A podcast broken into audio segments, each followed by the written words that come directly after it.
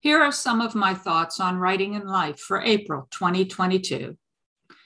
Every now and then I'll come across book reviews where the reviewer said that what they read changed their life, altered their thinking about their relationships or about themselves, gave them confidence or courage, inspired their creativity, or heightened their sense of compassion for others. I know what they mean. It's happened to me. I've read words penned by a stranger and had an aha moment of recognition or thought, I understand what that person was feeling.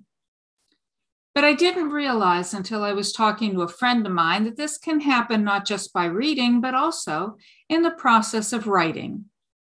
In my case, I was sharing my concern that it might be too late for me to achieve my goal of being a published novelist, a recurring fear that usually strikes in the dead of night or when I get a rejection from a publisher or agent.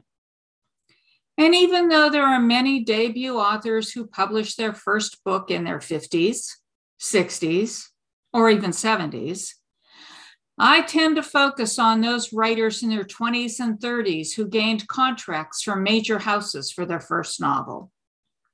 Not only focus on them, but obsess about them. Drown myself in a sea of jealousy and self doubt because of their good fortune. Jealousy, because rather than celebrating their success, I want what they have, and self doubt, because I'm pretty darn sure that since it didn't happen to me at that age, it won't happen to me at all. I'm not proud of that fact, nor that the green eyed monster that attacked me was doing far more harm to me than anyone else.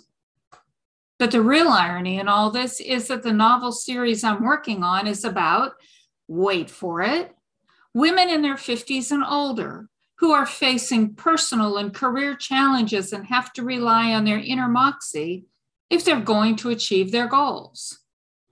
Can we say, Physician, heal thyself? And while this isn't the first time in my writing life that real life and fictional life have intersected, the others had occurred in short stories of, say, 3,000 to 8,000 words, not novel length works at 85,000 plus. It's as though my muse thinks it would be a good joke on me to have me write stories about women who ultimately succeeded while I was facing my own fear of failure. My muse has a warped sense of humor.